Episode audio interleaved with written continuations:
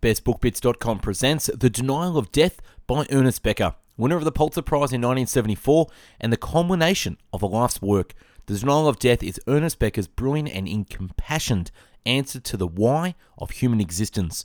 In bold contrast to the predominant Freudian school of thought, Becker tackles the problem of the vital lie, man's refusal to acknowledge his own mortality.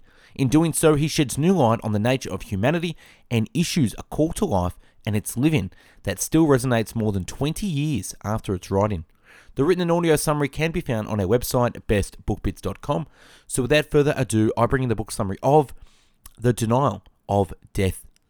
Preface The man of knowledge of our time is bowed down under a burden he never imagined he would ever have the overproduction of truth that cannot be consumed.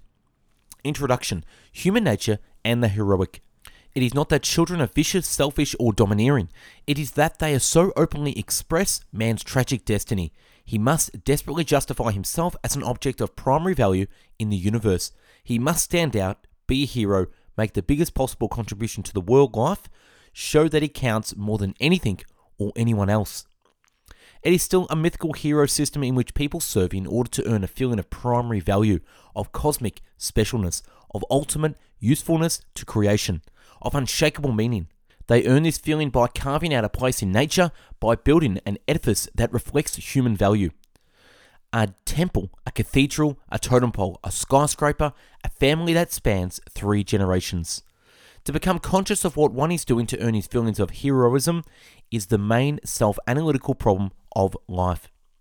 The crisis of modern society is precisely that the youth no longer feel heroic in the plan for action that their culture has set up. They don't believe it is empirically true to the problems of their lives and times, kind of like in the power of myth. The terror of death. According to Schaller, heroism is the first and foremost a reflection of the terror of death. We admire most the courage to face death. The hero was the man who could go into a spirit world, the world of the dead, and return alive. The divine heroes of each of these cults was one who had come back from the dead. Christianity too featured a healer with supernatural powers who had risen from the dead. Power of myth again. Early men who were most afraid were those who were the most realistic about their situation in nature, and they passed on to their offspring a realism that had a high survival value. The result was the emergence of man as we know him, a hyper anxious animal who constantly invents reasons for anxiety even where there are none. The recasting of some basic psychoanalytic ideas. The person becomes for a time merely for the physical self and so absolves the painfulness of the existential paradox and the guilt that goes with sex. Love is one great key to this kind of sexuality because it allows the collapse of the individuals into the animal dimension without fear and guilt, but instead with trust and assurance that this distinctive inner freedom will not be negated by an animal surrender. This is one of the reasons for bigotry and censorship of all kinds of personal morality. People fear that the standard of morality will be undermined. Another way of saying that they fear they will no longer be able to control life and death. Human character as a vital lie. For life is at the start of chaos in which one is lost. The individual suspects this, but he is frightened at finding himself face to face with this terrible reality and tries to cover it up with a curtain of fantasy where everything is clear. It does not worry him that his ideas are not true. He uses them as trenches for the defense of his existence, as scarecrows to frighten away reality. The defenses that form a person's character support a grand illusion, and when we grasp this, we can understand that the full driveness of man. He is driven away from himself, from self knowledge, self reflection. He is driven toward things that support the lie of his character, his automatic equanimity. But he is also drawn precisely towards those things that make him anxious, as a way of skirting them masterfully, testing himself against them, controlling them by defying them. Every human being is equally unfree. That is, we create out of a freedom, a prison. The irony of man's condition is that the deepest need is to be free of anxiety of death and annihilation, but it is life itself which awakens it, and so we must shrink from being fully alive. The psychoanalyst Kierkegaard. Kierkegaard is warning the parent to let the child do his own exploration on the world and develop his own sure experimental powers. He knows that the child has to be protected against dangers and that watchfulness by parents is of vital importance, but he doesn't want the parents to obtrude his own anxieties into the picture, to cut off the child's action before it is absolutely necessary. Today, we know that such an upbringing alone gives the child a self confidence in the face of experience that he would not have if it was overly blocked. It gives him an inner sustainment. This is the perfect description of the automatic cultural man. Man as confined by culture, a slave to it, who imagines that he has an identity if it pays his insurance premium, but he has control of his life if he has guns, his sports cars, or works his electric toothbrush. The depressed man avoids the possibility of independence and more life precisely because they are what threatened him with destruction and death. He holds on to people who have enslaved him in a network of crushing obligations, belittling interaction, precisely because these people are his shelter, his strength, his protection against the world. Like most anyone else, the depressed person is a coward who will not stand alone in his own center, who cannot draw from within himself the necessary strength to face up to life. Modern man's defiance of accident, evil, and death takes the form of skyrocketing production of consumer and military goods. Carried to its demonic extreme, this defiance gave us Hitler and Vietnam, a rage against our impotence, a defiance of our animal condition, our pathetic creature limitations. If we don't have the omnipresence of gods, we at least can destroy like gods. Each child grounds himself in some power that transcends him. Usually, it is a combination of his parents, his social group, and the symbols of his society and nation. This is the unthinking web of support which allows him to believe in himself, as he functions on an automatic security of delegated powers. So long as man is an ambiguous creature, he can never banish anxiety. What he can do instead is to use anxiety as an external spring for growth into new dimensions of thought and trust.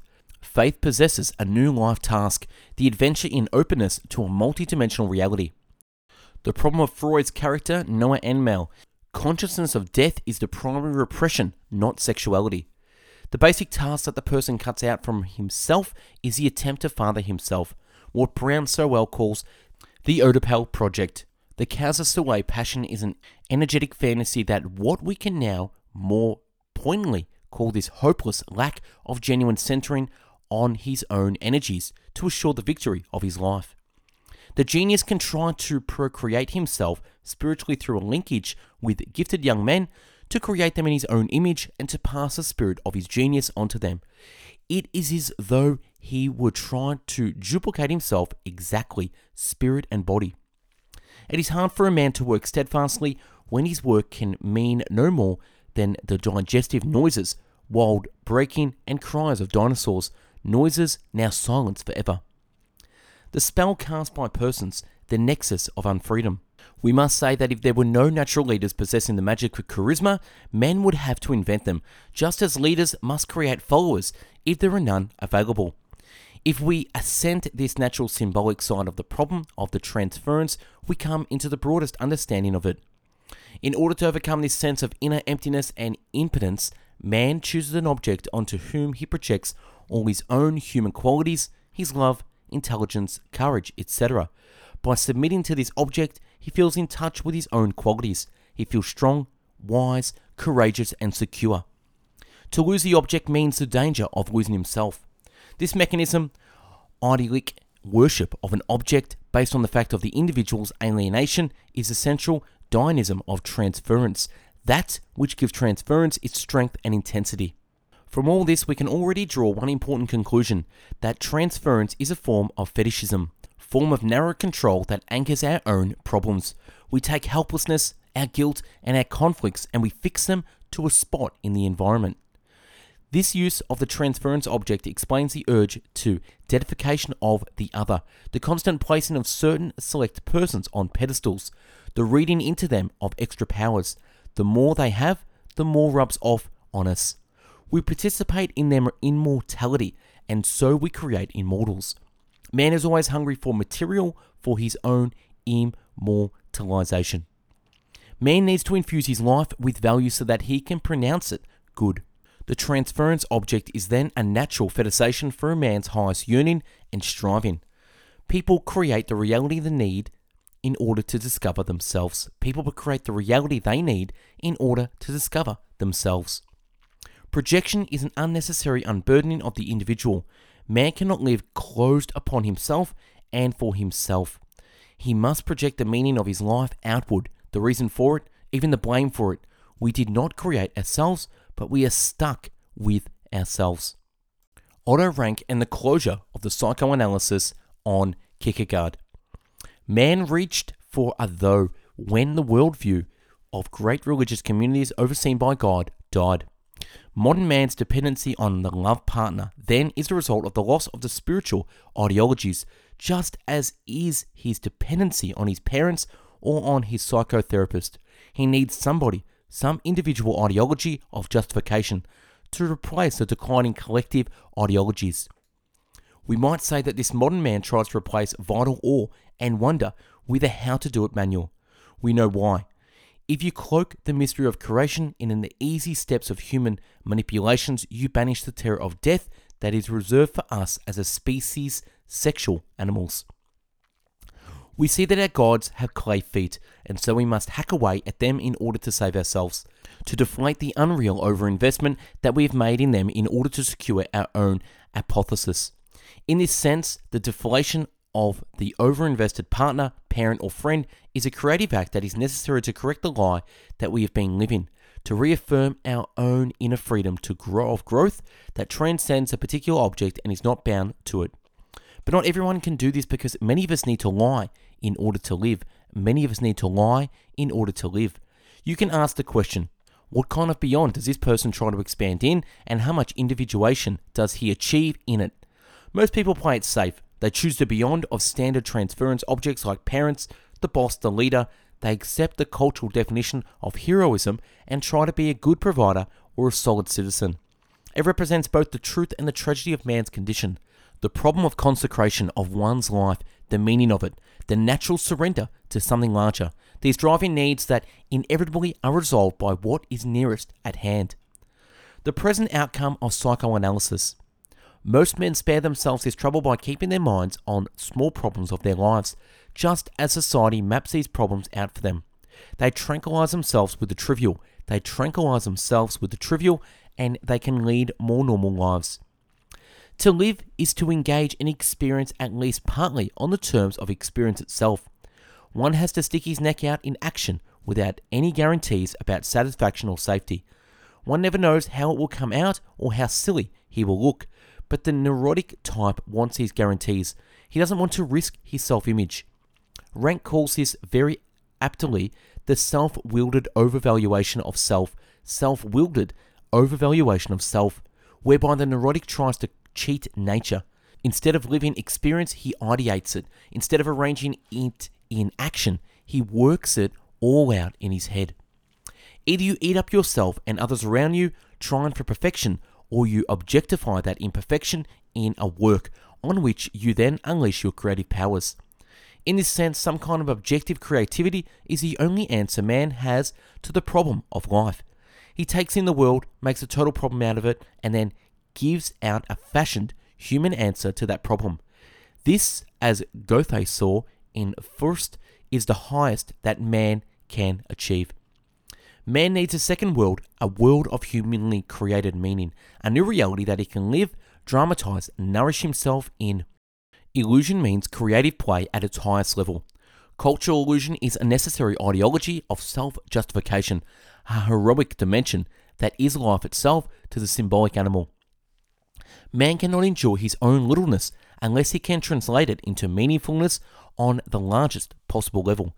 Man cannot endure his own littleness unless he can translate it into the meaningfulness on the largest possible level. Beyond a given point, man is not helped by more knowing, but only by living and doing in a partly self forgetful way. He must plunge into experience and then reflect on the meaning of it all.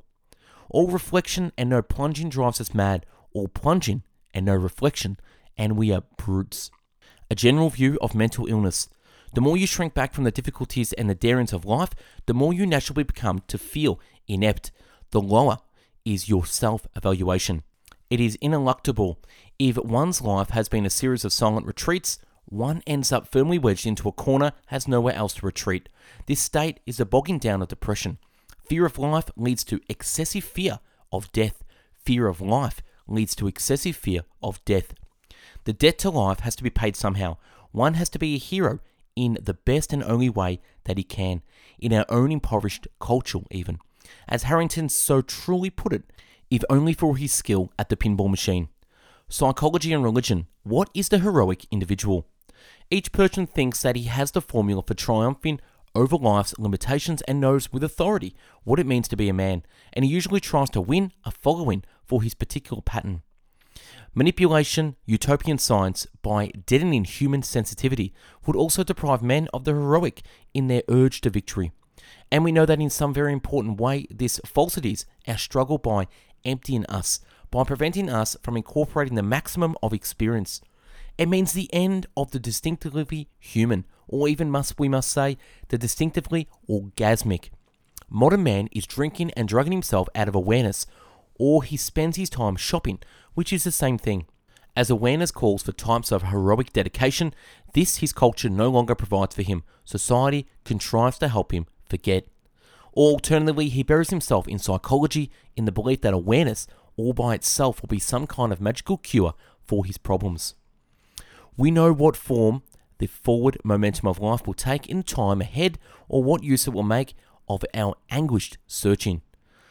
The most that any of us can seem to do is to fashion something, an object or ourselves, and drop it into the confusion, make an offering of it, so to speak, to the life force. And that's a wrap on the denial of death. Subscribe to the channel and take a look at the hundreds of book summaries uploaded previously. And to find hundreds of written summaries, check out our website, bestbookbits.com. For hundreds of audio podcast summaries, find us on mixcloud.com forward slash best book bits. If you like reading and want to get involved in sharing knowledge and spreading great book summaries, connect with myself by emailing info at bestbookbits.com to join us. Thanks for watching and listening, and have yourself an amazing day. And I hope you got something from the denial of death.